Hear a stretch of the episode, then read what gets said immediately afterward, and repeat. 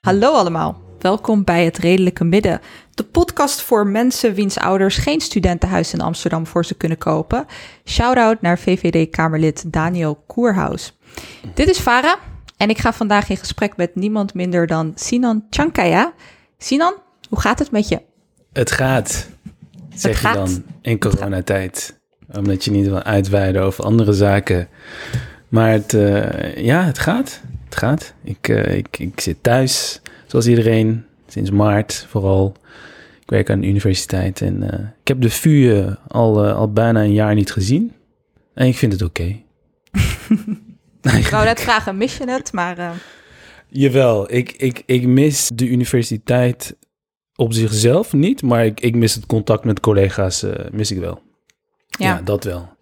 En even iemands kamer binnenlopen en van gedachten wisselen. Dus dat, dat mis ik wel allemaal heel erg. ja. en dat, dat geeft ook gelijk aan wat we het meeste waarderen in ons leven, vind ik. Dat heb ik vooral tijdens corona ontdekt. Het zijn vooral die sociale relaties. En een Zoom-gesprek, helaas, kan dat niet compenseren.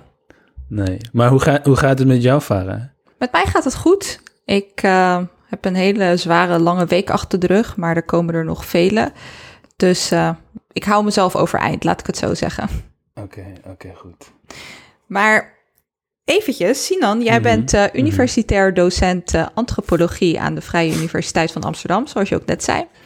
Ja. Sinan promoveerde op een onderzoek naar discriminatie binnen de politieorganisatie. En hiernaast heeft hij ook onderzoek gedaan naar etnisch profileren en daar het boek De controle van marsmannetjes en andere schorimori over geschreven. Mhm. Zijn literaire debuut, Mijn ontelbare identiteiten, werd vorig jaar eind mei door Bezige Bij uitgegeven. Het is een mijns inzien fascinerend en intrigerend coming-of-age boek, eh, waarin Sinan jij ons onzicht, inzicht verschaft in hoe het is om als kind van twee migranten die tot de arbeidersklasse behoren in Nederland op te groeien. En met dit boek eh, laat je ook zien hoe de hedendaagse of de alledaagse ook een politiek slagveld is geworden en misschien wel altijd is geweest. Eh, Sinan bespreekt een breed palet aan eh, verschillende identiteiten die hem maken tot de persoon die hij vandaag de dag is.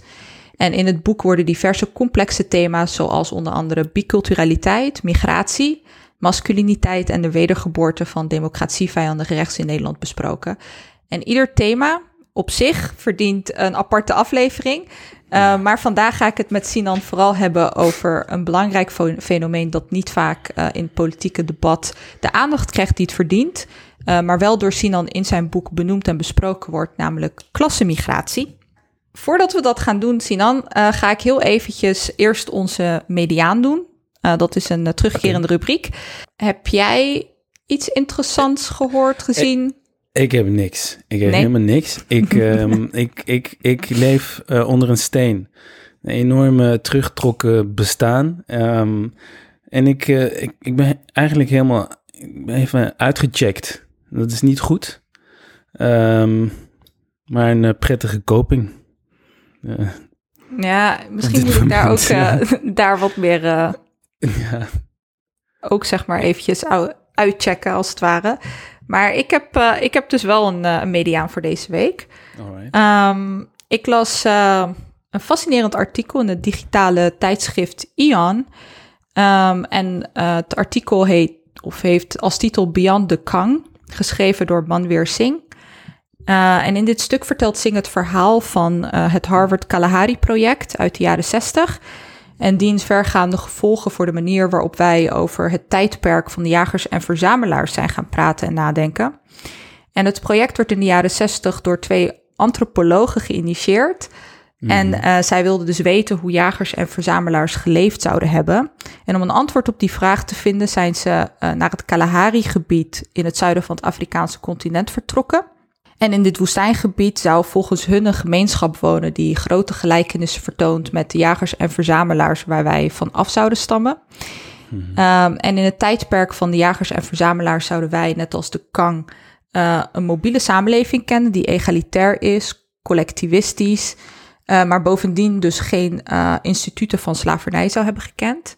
En dit is allemaal 10.000 jaar geleden veranderd. Maar Singh maakt dus een hele interessante eh, analyse waarin hij waarschuwt ehm, dat in de afgelopen jaren duidelijk is geworden dat dit een wetenschappelijke mythe is. Uh, want we weten nog heel weinig over de manier waarop jagers en verzamelaars geleefd hebben. En sterker nog, de categorie jagers en verzamelaars uh, vormt geen homogene groep. En het toont ook aan dat in de wetenschap we nog steeds de verfijning van uh, voorgaande samenlevingen onderschatten en die van onze ontwikkeling uh, in de huidige tijd overschatten. En ook mm. hoe wetenschappers uh, vooral gemaakt hebben van antropologische studies in plaats van archeologisch historisch onderzoek. En dat heeft te maken volgens hem met de racistische perceptie van wetenschappers uh, in die tijd, uh, omdat ze het idee hadden dat uh, we op het hedendaagse Afrikaanse continent volkeren kunnen vinden die op een soortgelijke manier, nog steeds op een soortgelijke manier leven als de mensen in de prehistorie. Mm. Ik vond het heel interessant om te lezen. Mm. En um, vooral ook omdat het um, best wel, hij is Singh zelf antropoloog um, mm. en hij is ook heel kritisch naar de antropologie toe. En uh, jij bent ook een antropoloog, uh, Sinan. Ja, ja. Ik wist niet dat dit een antropologen-podcast was trouwens. En gelijk da daar zouden van, er wat van niveau. Dus dit is. Uh, Oké, okay, ik, ik, zit, ik, ik, zit klaar. Je, je zit klaar. Nee, ja. daar, ik, ik vind dat we wat meer antropologen-podcasts in Nederland mogen hebben. Eens, eens. Ja.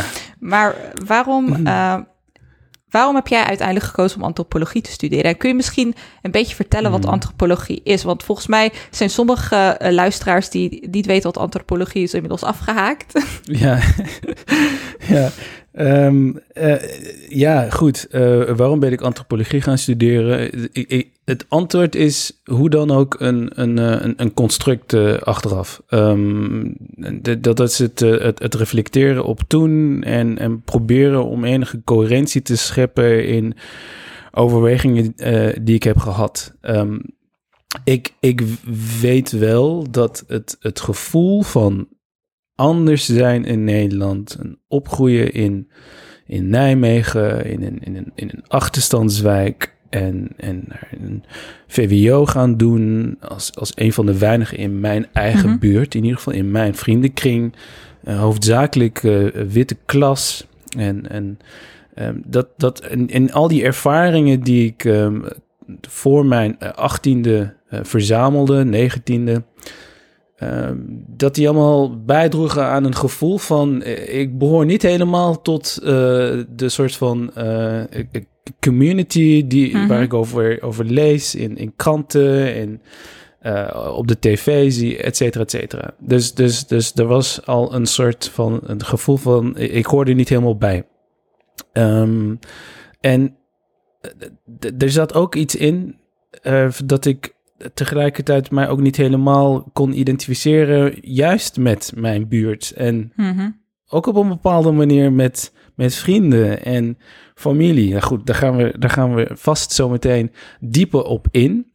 Um, en, en ook die ervaren vervreemding, dat ik daardoor steeds de, de, de blik naar buiten richtte. Dus, mm -hmm. dus buiten mijn stad, maar ook buiten Nederland. En het begint echt allemaal met een hele holle, lege interesse, zeg ik ook, hè, in de wereld, in reizen en de ander ontmoeten. Maar echt nog op het oppervlakkige niveau van bijna van interculturele communicatie. Ja. En dus, dus, dus dat idee. En, en uh, ja, dat ik, dat ik geïnteresseerd was om, uh, om, om, om anderen te ontmoeten en, en, en daar kennis van te nemen. Daar is het begonnen. Het was nog weinig diepgaand. Um, dat was de, het begin van mijn interesse in de antropologie. Um, en, en tijdens de studie zelf, de, wat is de antropologie? Mm -hmm. de, de, antropologie heeft eigenlijk als uh, kernconcept uh, cultuur. Mm -hmm. en, en probeert aan de hand van dat cultuurconcept um, gedrag te verklaren. menselijke gedraging te verklaren. het is in, in zoverre een, een, een artificiële splitsing. Hè, met de sociologie die zich meer richt op uh, westerse samenlevingen en klasse als kernconcept had. En, Mhm. mm -hmm. en de antropologie cultuur. En, en de focus van antropologen was op niet-westerse samenlevingen. En de, de reflex van de vroege antropologie en heeft daardoor ook een belangrijke rol gespeeld in legitimaties voor, voor kolonisatie, Ja. is eh, dat ze dus stammen gingen onderzoeken in, nou ja, goed, hè, dat, dat echt oude antropologische onderzoek naar jagers en verzamelaars past daar helemaal bij. Maar stammen onderzoeken in Afrika, Azië en natuurlijk eh, Latijns-Amerika. En ehm, ehm, ja, goed, ik, eh, ik, ik, ik voelde mij daar eigenlijk nooit helemaal eh, op mijn gemak bij. Bij, Ja, bij want- dat idee van dat klassieke antropologische onderzoek naar de ander. En Ja, ik dacht van, ja, maar wacht Wat even. ik eh, van heel veel vrienden van mij gehoord heb, die dus ook een biculturele achtergrond hebben, is dat ze het juist heel verfrissend vonden dat je ervoor koos om eh, kritisch te zijn, maar vooral ook liefdevol naar eh, de mensen om je heen. En dat je ook altijd probeerde in, het, in je analyses om je te verplaatsen in je gesprekspartners, wie dat ook waren. Ehm, dus als dat soort van. Dat, ik merk ook wel mensen met een biculturele achtergrond zijn niet echt, of die vinden dit soort teksten helaas niet zo heel vaak. En wanneer ze ge- geschreven worden, dan, eh, ja, dan wordt er heel snel gezegd van, oh, dat herken ik, dat eh, maak ik ook heel vaak mee. Eh, Dus ik denk ook dat je boek niet echt één specifiek publiek heeft, maar voor die mensen met een biculturele achtergrond denk ik dat het ook een verademing was om op zo'n manier ehm, hierover te lezen en, en dus zowel de liefde als ook die kritische blik eh, samen te kunnen zien gaan. Ja. Dat, dat, daar ben ik heel blij mee om, om, om, mee te beginnen. Dus eh, dat, vind ik heel fijn. Ook dat het, dat het wordt herkend. Ehm, want dat betekent toch dat ik een beetje in mijn doel ben geslagen. En dat het eh, meer is dan alleen een soort van een verslaglegging van mijn verhaal. Want ja, ik weet niet hoe ik, hoe ik dit overtuigend kan overbrengen. Maar, maar, maar dat vind ik zelf niet zo interessant. Ik bedoel, het was niet van... Ik ga mijn verhaal optekenen... Mhm. En mensen moeten kennis nemen van mijn worstelingen. Ja. Nee, ik, ik eh, was al langer bezig, ook met die stukken voor de correspondent. En, en eh, gewoon ook eigen frustraties over bepaalde gesprekken in het publieke debat. En ja, het, het verhaal, het persoonlijke verhaal, werkt goed eh, in een soort literair genre. En, en dat is een soort van ook een keuze die ik daarin heb gemaakt. En dus, dus heel, heel erg blij als, als anderen zich in het verhaal herkennen, ondanks onze verschillen. Mhm. Hè, eh, ondanks al, al onze eh, unieke posities ook. Ehm, ja, en ehm, ik was wel, dat was echt wel, vooral later, dat Mhm. ik heel erg ging nadenken over welke bijdrage wil ik leveren en, en, en, en hoe voorkom ik dat ik ehm, ja, ook de dominante kaders en de frames toch wel een beetje probeer eh, uit te dagen. Mhm. dus, dus op een gegeven moment schrijf ik, eh, reflecteer ik op, op dat vertoog van het emancipatieverhaal. Ja. Hè, dus in de, wat ik dan even zeg, kort door de bocht, reducerend, in het klassieke migrantenverhaal. Mhm. eh, de, ik, ik, ik gebruik daar ook de notie van eh, Yasser Morsi, die het Mhm. heeft over de liberale over, overwinnaar. Eh, dus, dus dat idee van in de meritocratie, samenlevingsmodel waar je loon naar presteren krijgt, dat je door hard te werken, dan kom je er wel. En, en ik realiseer me dat mijn verhaal zich natuurlijk in dat genre positioneert. Mhm. En, en deels ehm, eh, reproduceert het het liberale overwinnaar verhaal. Ja. Ehm, en en, en op, op een zekere manier ontkom ik ook niet aan de dwingende structuur van het klassieke migrantenverhaal. Want ik schrijf over, waar gaat mijn ontelbare identiteit over? Het gaat eigenlijk over ja, hoe je steeds een bepaald etiket en een label wordt opgeplakt. Dus ik begin eerst met mijn ouders, die zijn eh, gemigreerd, klassieke arbeidsmigranten, jaren 60, 70, zijn in Nederland gekomen. Dan vertel ik over eh, eh, mijn ervaringen, eh, et cetera, et cetera. En hoe ik uiteindelijk begin te klimmen op de, op de ladder, eh, sociale Mhm. stijging, et cetera, et cetera. Dus op een bepaalde manier reproduceer ik dat, dat verhaal van, van eh, you know, uh, start from the bottom, made it all, all the way up. Now we're Ehm, here. Ja, en, en, en goed, daar Mhm. probeer ik ook wel kritisch op te zijn. Dus ik zeg op, dus Mhm. een zinnetje in het boek is, ik ontkom er niet aan. Ja. ehm, en dat is natuurlijk ook hoe vertogen en discoursen werken. hè. De, de, de dwingende werking van discoursen is, is eh, je moet je er eerst in, in plaatsen, positioneren. En van daaruit zoeken naar de tegenstrijdigheden, de, de, de, de paradoxen in het discours. En dat is wat ik probeerde te doen. Ja, Ehm, want dat merk je ook wel heel erg. Je, je plaatst echt kritische vraagtekens bij dit verhaal. Eh, wat je net ook vertelt over, ehm, weet je, het prototype verhaal over meritocratie. In Nederland bereik, kun je alles bereiken wat je wil. De kansen liggen voor het oprapen, je moet ze alleen grijpen. Ehm, een, een heel simplistisch verhaal met een nadruk op individualiteit. mhm. Ehm, maar wat ik vooral ook in jouw boek lees, ehm, en in zekere zin is dat ook iets wat je in eh, het boek van eh, Didier Eribon, waar jij ook naar verwijst, Mhm. in je boek Terug naar Rijms ook leest. Dat Mhm. is het, het willen benadrukken ook van gevoelens van onbegrip, pijn, schaamte en schuldgevoel. ja. Waar denk jij, Sinan, dat die gevoelens eh, vandaan komen? En op welke momenten ervaar je die vooral? Ja, ja eh, dat, ik, fijn dat je eh Eribon aanhaalt. En voordat ik antwoord ga geven, ehm, was het voor mij ook wel na het lezen van het boek dat ik Mhm. veel beter aan de hand van klasse en, en, en, en sociale status mijn eigen ervaringen kon begrijpen. Mhm. Eh, als het, als het, eh, ik ging mijn ervaringen, die ik tot op dat moment vooral vanuit etniciteit en cultuur interpreteerde, eh, werd voor mij ook gelaagder en complexer. Dus Ja. Eribon die, die schrijft over dat hij is opgegroeid in een, in een in, Frankrijk, arbeidersmilieu. Eh, echte arbeiders, fabriekarbeiders. En, en hij begint te klimmen op de, op de sociale ladder.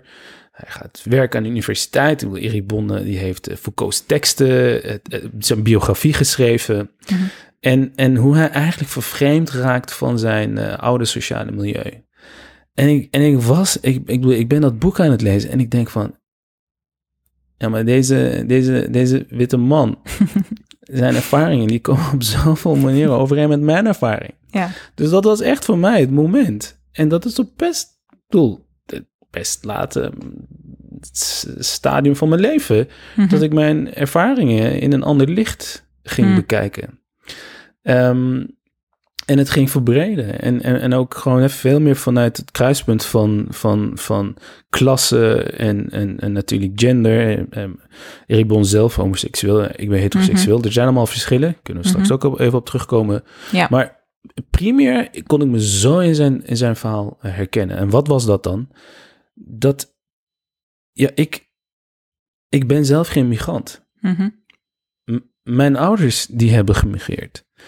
Eh, dus ik, ik ben een, een migrant die nooit heeft gemigreerd in, in zekere zin. En Mhm. ehm, de, al die ervaringen van de migratieervaring waar je over leest, van eerste generatie migranten, de vervreemding, de afstand, het schuldgevoel naar het thuisland, Ja.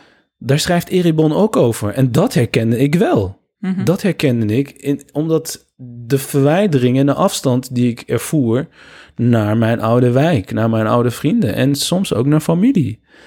En, en ja, de, de, de manier waarop hij ook schrijft over, ja, bijna de walging die hij Ja. ervaart Ja. naar mensen uit zijn nabije omgeving.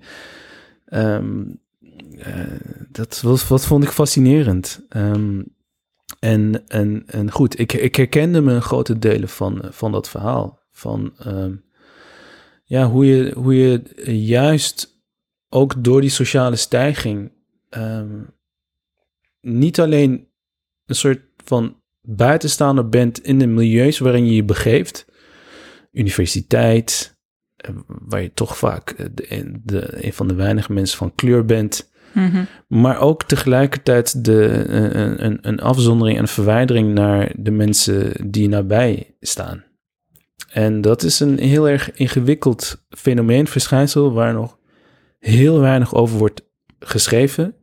Ja. En wat ook, zeg maar, de, de, de ervaringen worden onvoldoende ehm, eh, verkend. Mhm. eh, en uitgediept.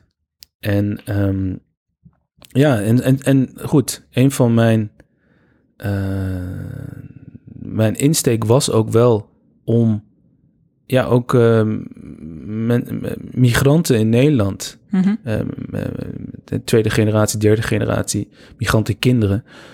Om, om hen ook een soort frame aan te reiken van ja, maar eh klasse speelt ook een belangrijke rol. Dus het ging mij ook zeker om klassenbewustzijn ten aanzien van eh, tweede, derde generatie migrantenkinderen. Ja, nee, ik, eh, ik herken ehm, ehm, wat jij beschrijft, Sinan. En ook eh, wat Eribon eh, in zijn verhaal vertelt.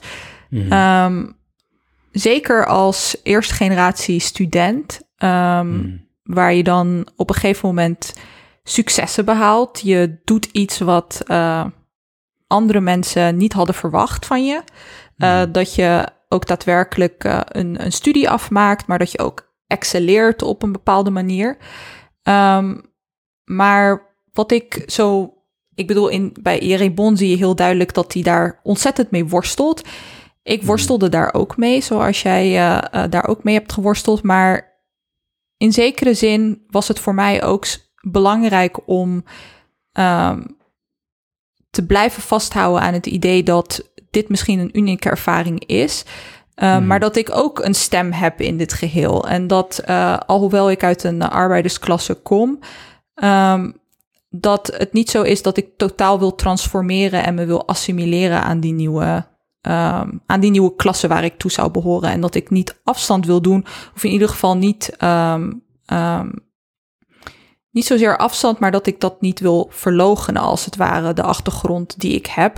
Want dat heeft me ook uiteindelijk gemaakt tot wie ik ben. En ik denk ook dat dat een verhaal is wat we heel weinig in Nederland horen over klassenmigratie. Dat het niet altijd zo hoeft te zijn dat je je totaal afzet van het nest waar je uit voortgekomen bent. Maar dat je ook probeert om terug te reflecteren en uh, connecties te vinden. Uh, en bijdragen. Ik vind het zo mooi hoe je bijvoorbeeld over je moeder schrijft in het boek. Uh, waarin je zegt dat alhoewel zij helemaal niet misschien precies wist wat je aan het doen was, ze dacht dat je nog steeds bezig was met uh, het schrijven van een, uh, een, paper of je huiswerk maken. En dat, dat was uiteindelijk ja, ja. je promotieonderzoek. Um, maar dat ze toch uh, geduld kon opbrengen en de interesse voor zover dat kon.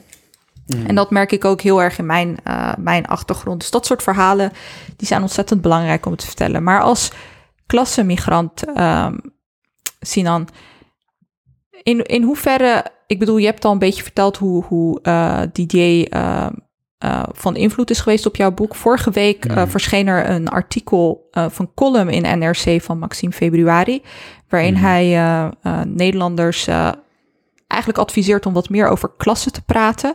In dat boek maakt hij een verwijzing naar een mooi essay dat geschreven is onlangs hierover. Maar hij zegt dus vooral dat het nog steeds een taboe is. Ervaar jij dat ook, het uh, gesprek over klassen in Nederland? Is dat nog steeds echt een taboe?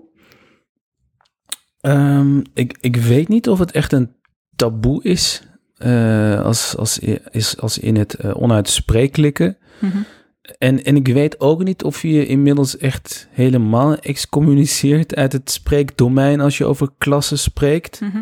Uh, ik denk wel dat er nu iets van ruimte is ontstaan, juist. Dus mm-hmm. ik, ben, ik ben minder pessimistisch. Ik, um, nou ja, goed, als je ook bijvoorbeeld ziet hoe populair uh, die documentaire is, die, die, die ja. serie, Klasse, mm-hmm. uh, over, over, over toch wel de, de, de impact van sociaal-economische uh, achterstanden op, op het onderwijssysteem, dan stemt mij dat heel erg hoopvol. Um, en, en, en, en tegelijkertijd ook de ervaringen uit, uit de VS, waarin toch wel ook um, veel interessantere, interessantere koppelingen worden gemaakt, uh, die, die, die specifieke intersecties tussen klasse, seksualiteit, gender, uh, ras, etniciteit. Um, en hoe dat ook weer um, ja, in Nederland toch wel uh, iets van zijn sporen achterlaten. Dus ik, ik, ik, ik ben hoopvoller gestemd. Ik denk juist dat er, dat er ruimte is uh, om het hierover te hebben. Mm-hmm. steeds meer. Maar ik denk wel dat we moeten proberen om um, um, ja, de, de, de termen op zo'n manier te hervormen en, en te interpreteren en, en nieuwe betekenissen eraan te geven, dat ze ook toepasbaar zijn in de, op, op dit huidige politieke moment. Mhm. Dus eh, ik zou zeggen, eh, niet het, het, het, laten we zeggen, de SP-invulling die er aan klassen wordt gegeven, waarbij ze nog steeds uitgaan van een mythische eh, arbeidersklasse. En de SP bedoelt er nog steeds duidelijk witte arbeiders mee. Mhm. Ehm, maar een, een, een herinterpreteren van wat betekent het op dit huidige moment. Eh, en, en wie zijn eigenlijk ook die, die arbeiders tussen aanhalingstekens in het, in, het, in het heden? Mhm. Nou, die groepen die zijn natuurlijk gewoon enorm veranderd. Ja. En, en, en die echte de doordenking van wie die groepen zijn in Nederland, om, om, om, om, om, om, eh, en, en welke specifieke intersecties relevant zijn in Nederland, dat, dat gebeurt nog te weinig. Dat Ja. gebeurt nog te weinig. Jij beschrijft ook in je boek ehm, dat links door de jaren heen in Nederland eh, een transformatie heeft doorgemaakt. Eh, dat ze hun eh, activistische. Ik bedoel, dat is ook een conclusie die, die Erie Bond trekt. Ehm, de, het activistische vocabulaire van links, waar ze vroeger over vooral uitbuiting en verzet spraken, ehm, praten we nu vooral over sociale hervorming, het samenleven, individuele verantwoordelijkheid. En sociale problemen die eh, worden nu vooral door een culturele bril gezien. eh, en jij verwijst daarnaar in je boek. Zou je dat kunnen toelichten, die transformatie? Want je maakt ook een hele interessante verwijzing naar een rapport wat door de SP eh, geschreven werd. ehm, over die arbeidersklasse.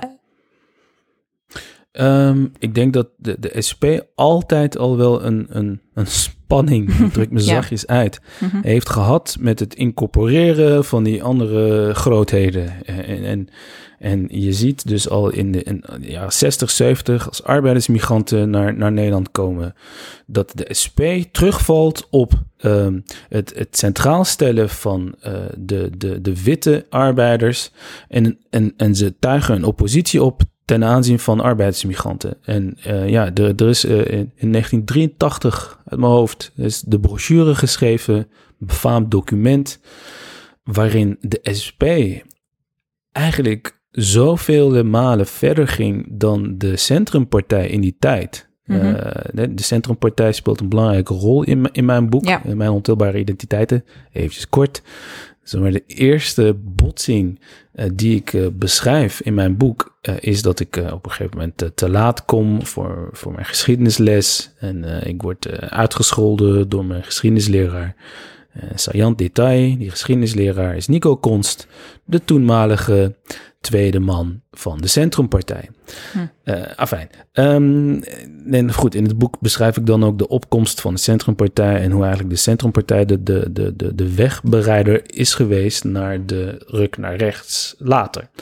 Ehm, maar de SP deed niet onder voor, eh, voor de Centrumpartij. Eh, en, en, en, en ook eh, toen al, in 83, de, Hm. de, wijze waarom ze, de wijze waarop ze over de islam schreven. Mhm. En ehm, als, als, als een vreemdkörper, als, als onaangepaste, die, die niet eh, in Nederland paste. Ehm, dus dus die, die spanning, die, die, die zat er al vroeg in bij de SP. En ik vind, en kijk, eh, zaken zijn niet in beton gegoten. Mhm. Maar ik vind dat, dat ze ook nu nog onvoldoende het programma weten te herprogrammeren Mhm. en aanpassen aan eh, de, de, de, die socialistische uitgangspunten a- en, en een analyse maken van wat er nu op dit moment in Nederland speelt. En, en het is verouderd. Eh, ze raken achterop en, en zijn om die reden in mijn ogen politiek relevant aan het worden. Mhm. En dat is een groot probleem. Mhm. Eh, nou ja, goed. eh, de Partij van de Arbeid, die is, die is eh, economisch natuurlijk helemaal meegegaan in dat neoliberale programma. En eh, vervolgens ook in de jaren 2000, nou, Paul Scheffer. eh, Ja, het multiculturele drama. eh, ja, dat eh, belangrijke artikel. Maar ook in de jaren 2000. eh, ja, helemaal de culturele bril eh, overgenomen. Waarbij we dus sociaal-economische problemen. De, de ontmanteling van de welvaartsstaat, de afbreuk van sociale collectieve voorzieningen, eh, die, die, zijn we, die hebben we vertaald naar eh, culturele kwesties en problemen. Ehm, en de Partij van de Arbeid heeft daar een belangrijke rol in gespeeld. Ja, GroenLinks, het probleem daarvan is dat het ook, het economische programma is natuurlijk ook veelal eh, liberaal. En de, de GroenLinks heeft het probleem dat het te, te, te individualiserend is. Dus het politieke subject van GroenLinks is te veel het individu in, in plaats van een soort van aanspreken en mobiliseren van collectieven. Eh, en, waardoor dus al die termen waar je het zojuist over had, hè, verzet, mobilisatie, eh, eh, het, het, het, scheppen en vormen van politieke subjectiviteit eh, eh, van, van collectieven, dat, dat, dat vindt onvoldoende plaats eh, bij, bij GroenLinks. Ehm, dus ja, ik vind dat dat ook eh, meer, meer tanden moet eh, en, en mag hebben. Ja. En eh, als, als gevolg hiervan, ja, raakt links een beetje demodé. En, en Ja. haakt het niet helemaal aan op de huidige politieke realiteit. En dus ook de analyse, ja, Eribon die schrijft daar ook over. hè, dus dat, dat rechts heel goed heeft weten te kapitaliseren op toch eh, de, de ervaringen van... Ik weet niet of ik het daar helemaal mee eens ben, hè, maar die Mhm. ervaringen van onbehagen en verlies. eh, de, de, de, het, het, het verlies ook van privileges. Eh, en, en zij hebben heel goed ehm, die structurele analyse van. Ik ga nu, ik overdrijf nu, hè, maar een imploderende samenleving in, in termen van, eh, van collectieve voorzieningen. Hebben zij heel goed weten te vertalen naar een zondebokpolitiek. Waarbij de migrant, de Mhm. buitenlander, de vluchteling eh, eh, centraal begon te staan. En ja, W.E.B. Du Bois, Mhm. die schrijft eh, al heel vroeg daarover, Ja. is dat ehm eh, klassensolidariteit eh, wordt, wordt eh, ontmanteld en onmogelijk gemaakt, omdat ook hè, de, de witte arbeiders tussen aanhalingstekens, zij kregen in ieder geval kruimels Ja. en konden zich daar tenminste goed over voelen. En ik denk dat we dat nu aan het zien zijn. Is dat de, de witte Nederlanders uit lage sociale milieus. zij kunnen zich in ieder geval goed voelen. over dat ze beter zijn dan die Turken, Marokkanen. en die Mhm. vluchtelingen, et cetera, et cetera. En, en daardoor, eh, ja, daardoor vindt, vindt het soort van het hercoderen of het recoderen van de, die, die, die gezamenlijke belangen, die, en die vindt niet plaats. Dus de, de- Mhm. ik, ik hoop dat, dat het in ieder geval voor, voor de luisteraars ook eh, te volgen is. Zeker. Vooral de luisteraars. Mhm. Ik Ja, niet over jou, maar, maar, maar dus, dus het soort van... eh, het, het aanbieden van politieke frames... Ja. om die ervaringen in een ander licht te zien. En die gedeelde ervaringen ook, of de overeenkomsten op een bepaalde manier in die ervaringen. En natuurlijk met oog voor de verschillen, let wel, want Mhm. dat is nu juist belangrijk. Dat we ook wel die verschillen articuleren. Maar ik, ik ja, in mijn analyse eh, doet links in Nederland dat onvoldoende. Eh, nieuwe kaders, frames aanbieden waarin die gezamenlijke belangen, inderdaad conflict, verzet op de agenda komt.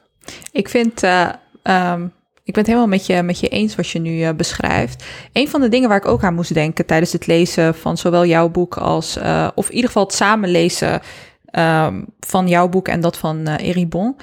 Hij beschrijft eigenlijk ook dat links al in de jaren 60 en 70 een specifieke mythe van de arbeidersklasse had ontwikkeld.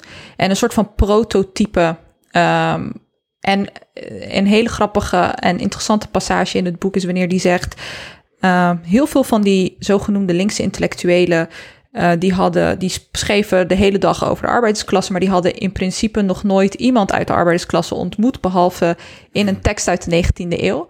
En ik denk je niet dat dat ook een beetje het geval is voor de manier waarop er over migranten vandaag de dag gesproken wordt. Er is ook echt Oh, een ja, soort van zeker. prototype migrant waar uh, meer, heel veel van die mensen die daarover schrijven, zijn misschien nog nooit in aanmerking geweest met, met iemand uit, een, uit dergelijke Ja. gemeenschappen. Ja, weet je, ik weet niet of ik helemaal antwoord ga geven op je vraag, maar ik, nou ja, ik werk aan de universiteit. eh, Mhm. En eh, soms eh, spreek je met ambtenaren van, eh, van ministeries of van lokale gemeenten. En ik sta daar echt versteld van. Ik overdrijf dit niet. Mhm. ik, versta, ik sta daar echt van te kijken. Mensen hebben geen idee. Mhm. Ze hebben geen idee. Ze, de, de, de reflex is begrijpelijk. Ik Mhm. bedoel, ik, ben, ik heb een so- specifieke sociale locatie. Hè, dus dat idee van ge- gepositioneerd zijn. Ja. Ehm, en ik heb blinde vlekken. Ik heb blinde vlekken omdat ik niet hoef na te denken over in ieder geval eh, man zijn en, en heteroseksualiteit. Eh, en da- da- en da- da- daarin, daarin heb ik mijn blinde vlekken. Ehm, maar ik merk gewoon dat, dat eh, de beleidsmakers, maar ook de wetenschappers, mijn collega's aan de universiteit, ze hebben geen idee wat de ervaringen zijn van mensen Mhm. die zich aan de randen van de samenleving bevinden. En ja, dat vind ik eh, chockerend. En tegelijkertijd merk ik nu zelf ook van ja, dat is misschien ook wel, dat gaat voor mijzelf ook gepaard met schuld en schaamte. Mhm. Hoe meer ik begin te klimmen, Mhm. hoe meer ik ook minder zicht krijg op wat er in soort van marges en randen van de samenleving gebeuren. En dat is voor mij echt wel iets om, om soort van scherp op te zijn. Mhm. Want dat is dus hoe die, hoe die, hoe die sociale locatie, eh, waardoor je ook ja, andere verhalen, mensen uit het zicht kunnen, kunnen raken. Ehm, maar, dat, maar dat idee dat we onze eh, sociale locatie verwarren met hoe de wereld is, Mhm. eigenlijk gewoon een open deur, ja, dat vind ik shocking. Ja, ik, dat, vind, eh, ja, dat vind ik echt shocking. Ja, ik, ik, Ehm. ik deel dat ook eh, met jou. En ik, het is shocking. Eh, en aan de ene kant denk ik ook... eh, en, en, het, ja. en het drukt natuurlijk ook privileges uit, hè? ja, ja, Want het, het, het impliceert dus dat je eigenlijk nooit hebt hoeven na te denken Ja. over de vanzelfsprekendheid van jouw orde. Want, want eh, je hebt dus jouw specifieke plek van waaruit je naar de wereld keek, heb je verward met hoe je dacht dat de wereld is. ja, En voor heel veel mensen is dat natuurlijk niet zo. ja. Ik wilde, ik wilde ook zeggen van jij hebt tenminste dat bewustzijn. Of in ieder geval misschien dat, dat gevoel van schaamte... ehm, ook wel productief is wat dat betreft. Dat het je alert houdt eh, over Mhm. die eh, mobiliteit die je hebt meegemaakt en wat dat eh, voor consequenties zou hebben. Even nog even terugzien dan naar linkse partijen. Je hebt net al een beetje analyse gegeven erover, wat je van ze vindt nu. Maar waar ik heel erg vaak over nadenk de laatste tijd, en ik hoop zo erg dat daar ook wat meer onderzoek en zo naar komt. Ehm, volgens rechts, kijk, jij zegt ook heel duidelijk in je boek, we zijn kritisch misschien tegen links, maar eh, rechts is tot dusver vooral aan de macht geweest. Er is niet echt een links kabinet in Nederland gekomen in de afgelopen drie decennia. Ehm, maar wanneer we dus wel even over die linkse partijen nadenken, heel veel migranten, of in ieder geval ehm, migrantengroeperingen, zijn natuurlijk ook wel het electoraat geweest van links door de afgelopen jaren. Ehm, en soms dan denk ik ook bij mezelf, dan wil ik uiteraard heel kritisch zijn naar links. En dan wil ik ook zeggen van, maar wat hebben jullie nou concreet betekend voor de emancipatie van deze groepen? Ehm, En nu hebben we natuurlijk hele nieuwe politieke partijen die opkomen. Uh, wat we ook vinden van uh, misschien de ideologie van een politieke partij zoals Denk, of van een politieke partij zoals Bijeen. Uh, maar dit zijn nieuwe linkse bewegingen die dus ook wat dichter bij die, uh, of in ieder geval een deel van die migrantengemeenschappen staat. Um, hoe zie jij dat, zeg maar, die, de manier waarop links wel of niet heeft bijgedragen aan de emancipatie van deze groepen? Um, ja, het, voor de duidelijkheid in mijn antwoord zojuist heb ik mij mm -hmm. dus gericht hè, op de, de, de drie, laten we zeggen, traditionele ja. uh, linkse partijen in, in Nederland. Hè. Mm -hmm. um, ja, welke rol hebben ze gespeeld in de emancipatie van migranten? Ik, ik, ik weet het niet. Um, mijn eerste associatie, als je dat zo formuleert, is de Partij van de Arbeid. En ook echt Mhm. de specifieke inzet op, eh, op verheffing en, en ook de emancipatieagenda van, eh, van de Partij van de Arbeid. De daadwerkelijke impact of gevolg van dat beleid, ik kan het niet inschatten. Ik weet wel dat de grondtoon Mhm. en de logica hoogst problematisch was Ja. omdat er een, een enorme neerbuigendheid en een enorm paternalisme, dat, ik bedoel, het druipt er vanaf. Mhm. En, en uiteindelijk werd het ook heel erg duidelijk in uiteindelijk de opdracht. Het ging om aanpassing. Het ging om jezelf witwassen Mhm. en, en opgaan in... eh, ja, wij wel wat Eribon ook zegt, hè? dus, dus eh, die oude eh, opposities die verdwenen, arm en rijk. Maar het werd nu, nee, je moet vooral Nederlander worden. Mhm. Dus dat werd de primaire opdracht. Ja, en ik, ik denk dat veel mensen dat gewoon ook intuïtief aanvoelen. Ja. Ik, eh, velen hebben natuurlijk ook ervaringen, concrete ervaringen met, met uitsluiting. En anderen voelen gewoon aan van ja, wij horen er helemaal niet bij. En, en eh, wij moeten alles opgeven. En wij moeten opgaan in een soort van verbeeld idee van Nederlander zijn. En, en anderen hoeven dat helemaal niet. En, ja, de- en ik denk dat eh, een partij als Denk Mhm. speelt gewoon een hele belangrijke rol in het eh, toch wel te articuleren van eh, zo'n nieuwe representatie. Het is mijn partij niet, maar Ja. ze vervullen een belangrijke rol. En ja, ik denk dat hierin de, de establishment partijen, dat die hier een tekort hebben geschoten. En dat ze Mhm. dus onvoldoende die koppelingen hebben weten te maken tussen die eh, er- ervaringswerkelijk, de, de, gewoon de, de ervaringswerkelijkheden van migranten en de intersecties van klasse en etniciteit hebben zij onvoldoende meegenomen in programma's. Voor de duidelijkheid, Denk doet dat natuurlijk niet, hè? Mhm. Dus Ja. dat is mijn probleem met Denk. Eh, Ja. ik, ik was eerst hoopvol, eh, Mhm. maar, maar Denk maakt die brug niet. Nee. Eh, of of eh, maakt die connectie niet. Maar goed, ik, ik, eh, en, en bij één eh, is, is daar natuurlijk beter in, effectiever in. En ja, ik zie, ik zie daar wel interessante bewegingen. Ehm, dus ik denk dat die partijen in ieder geval het, het landschap verbreden. En links misschien wat meer naar links toetrekken. Want nu merk je, ik bedoel, dat merk ik vooral bij GroenLinks, ehm, dat ze op een gegeven moment ook een wat meer activistischere toon gaan aanstaan. En ik denk niet dat dat zou zijn gebeurd als die eh, activisten er niet waren geweest en eh, dit soort punten op de agenda hebben gezet. Dus die linkse partijen zijn ook, denk ik, eh, echt nodig vandaag de dag. Zeker Absoluut, omdat, ja. omdat democratievijandig rechts nog steeds ontzettend aan het groeien is. Ik bedoel, de verkiezingen komen eraan.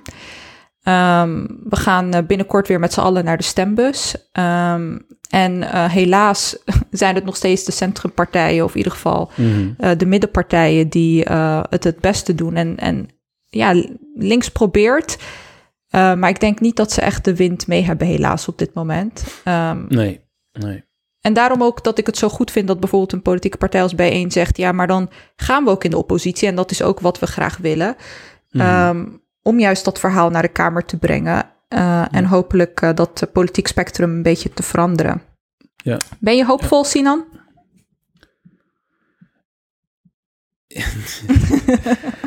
Het is, het is onze morele plicht om, om hoopvol te Mhm. zijn. Ik, denk- ik, denk, ik denk niet dat we eh, anders kunnen. Goed, ik ben hierin ook hevig geïnspireerd door zo'n, eh, de bevrijdingsdenkers, de decoloniale denkers, de antiracistische denkers.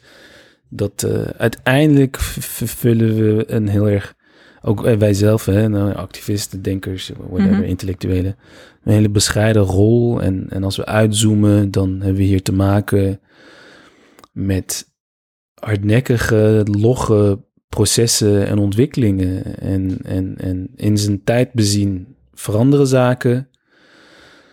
Eh, het gaat langzaam, ehm, maar ja, het sociale, het sociale is eh, contingent. Mhm. Ehm, het, is, het, is, het verandert, het, het kan alle kanten op. eh, en, en ook dat ja, dwingt ons om hoopvol te- zijn en te blijven.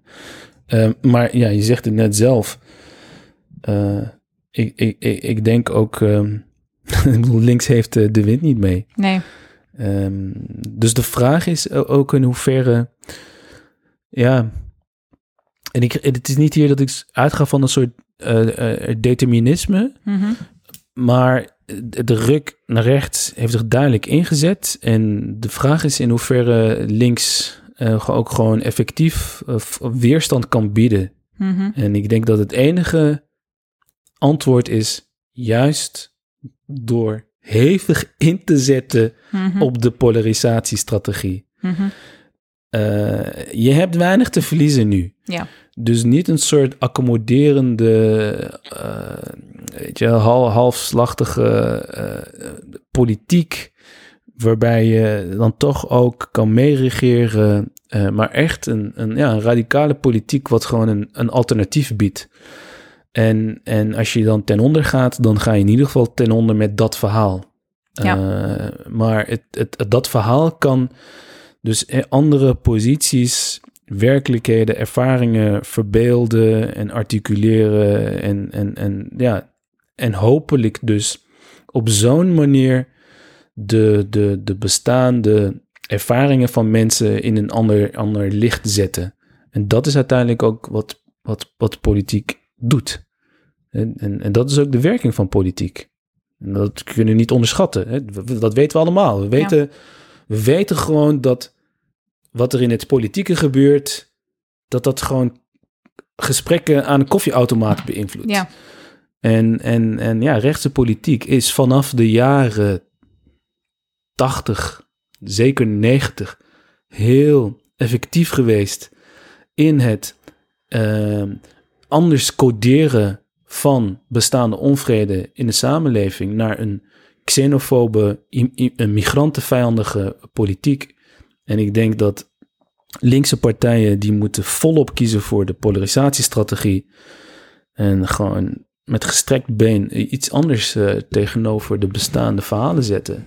Ja, en je merkt het ook eh, in, de, in de media heel erg. Ik wil even verwijzen naar, een, eh, eh, naar het interview met eh, eh, Lilianne Ploemen bij Buitenhof.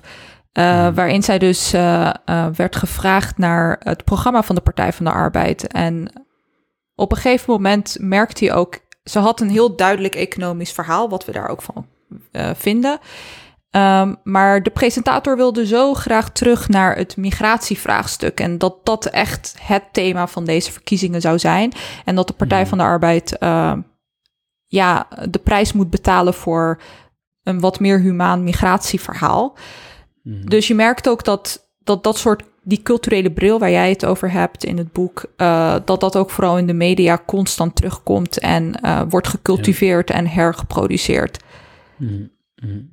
Ja, ja zeker. Ja, en, en het is belangrijk dat, eh, dat, eh, dat dan eh, de politici, de, de politieke leiders, soort van ook weer hun eigen frames klaar hebben, Ja. hebben staan om, om daar adequaat op te reageren en mee om te gaan.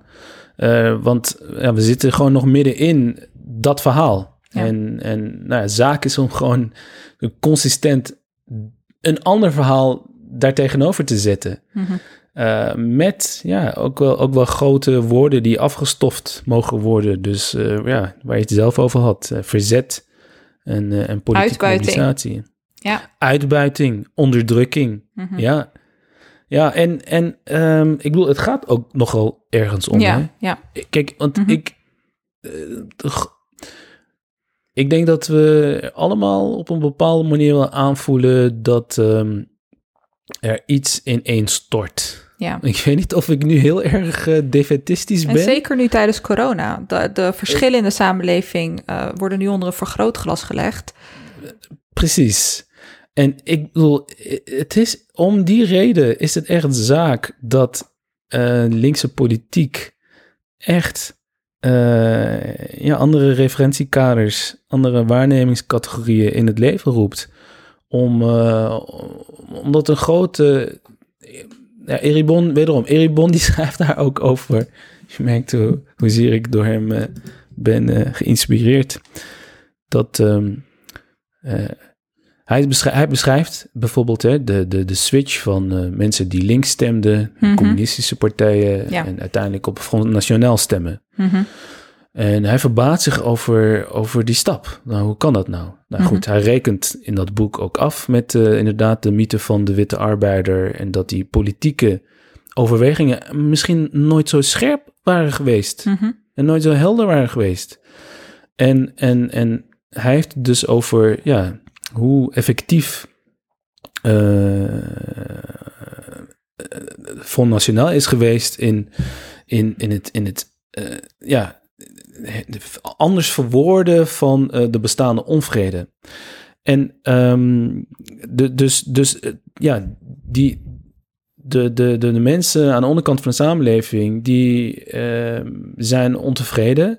En de vraag is, ja, hoe kun je dan die onvrede op een andere manier eh, verwoorden? Mhm. Ja, en- en politiek gaat uiteindelijk om het aanbieden van alternatieven. Ja. En als er geen alternatief wordt aangeboden, dan zie ik ook niet in hoe de ruk naar rechts gekeerd kan worden. Ja.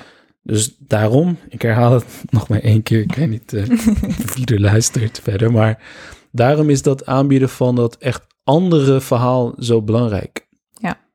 En, en, en het is ook natuurlijk zo, op het moment dat links stil blijft staan ehm, en zich niet herontwikkelt of ehm, een, een, ook een transformatie doormaakt door ook naar de samenleving te kijken, eh, kan dat alternatief niet geboden worden. Ja. Nou ja, en, en eh, hè, dus eh, je kan denken van, ja, hè, we- maar wat als we gewoon vast blijven houden aan een slap idee van de sociaaldemocratie?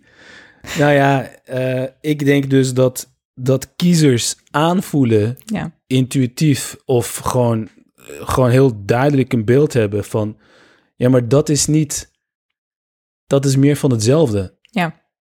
dat is, dat is gewoon één pot nat. En, en, en daarom denk ik wel echt dat een, eh, ja, een, eh, een, andere soort taal nodig is. Ja, we hebben natuurlijk ook wel linkse politieke partijen gehad. eh, ehm, zoals bijvoorbeeld eh, Labour in Engeland met Tony Blair en dat soort figuren die neoliberale agenda's gewoon eh, hebben ontarmd en ehm, uitgevoerd. Dus ik snap die, die argwaan wel, dat vertrouwen of wantrouwen eigenlijk in die, in die linkse politiek zoals die was. Ehm, ja, het stemt aan de ene kant pessimistisch, maar aan de andere kant is dat ook belangrijk. Ik denk dat we niet eh, eh, de hele tijd moeten blijven vasthouden aan het eh, idee dat eh, het allemaal wel goed komt. Daar Hmm. moeten we helemaal, daar, moeten we zelf uiteindelijk voor zorgen en onze bijdrage aan leveren. Sinan, jij ontzettend bedankt voor dit ontzettend leuke en interessante gesprek. nee, Ehm, jij bedankt. Dankjewel. Ja, ik vond het eh, een fijn gesprek en eh, het, het, eh, het mocht, het mocht ingewikkeld en dat ben ik niet gewend. Dus ik vond, ik vond het heel fijn. Ik heb nog voordat we gaan afsluiten een redelijke midden. Ja. En ehm, mijn redelijke midden voor deze week is dat in tegenstelling tot wat de VVD in zijn verkiezingsprogramma stelt, ik geen ongemak voel bij de term institutioneel racisme, maar ik die ongemak voel juist door het bestaan van institutioneel racisme in Nederland, mede mogelijk gemaakt door de VVD. Nogmaals, bedankt Sinan. Dit was het redelijke Ja. midden. Eh, ook ontzettend bedankt aan onze luisteraars. Eh, wij zijn er over twee weken weer met een nieuwe aflevering. En we hebben rond verkiezingstijd een hele leuke verrassing voor jullie in petto. Hou de avond van 16 maart in ieder geval vrij. In de tussentijd kun je ons ook volgen op de Bird-app, op Het Redelijke Midden. Sinan, jou kun je volgen op Sinan, Sinan Chankaya, maar dan niet met een i, maar met een 1. Ja. En mij kun je volgen op Farah en Bazzi. Mocht je vragen of opmerkingen of suggesties hebben, dan kun je uiteraard een mailtje sturen naar hetredelijkemidden.gmail.com. Zoals altijd zullen we alle stukken waar we naar gerefereerd hebben tijdens de uitzending eh, in de show notes opnemen. Voor nu, tot snel. Nogmaals bedankt Sinan. Dankjewel, dankjewel. Doei Yes. doei. Doei, doei, doei iedereen.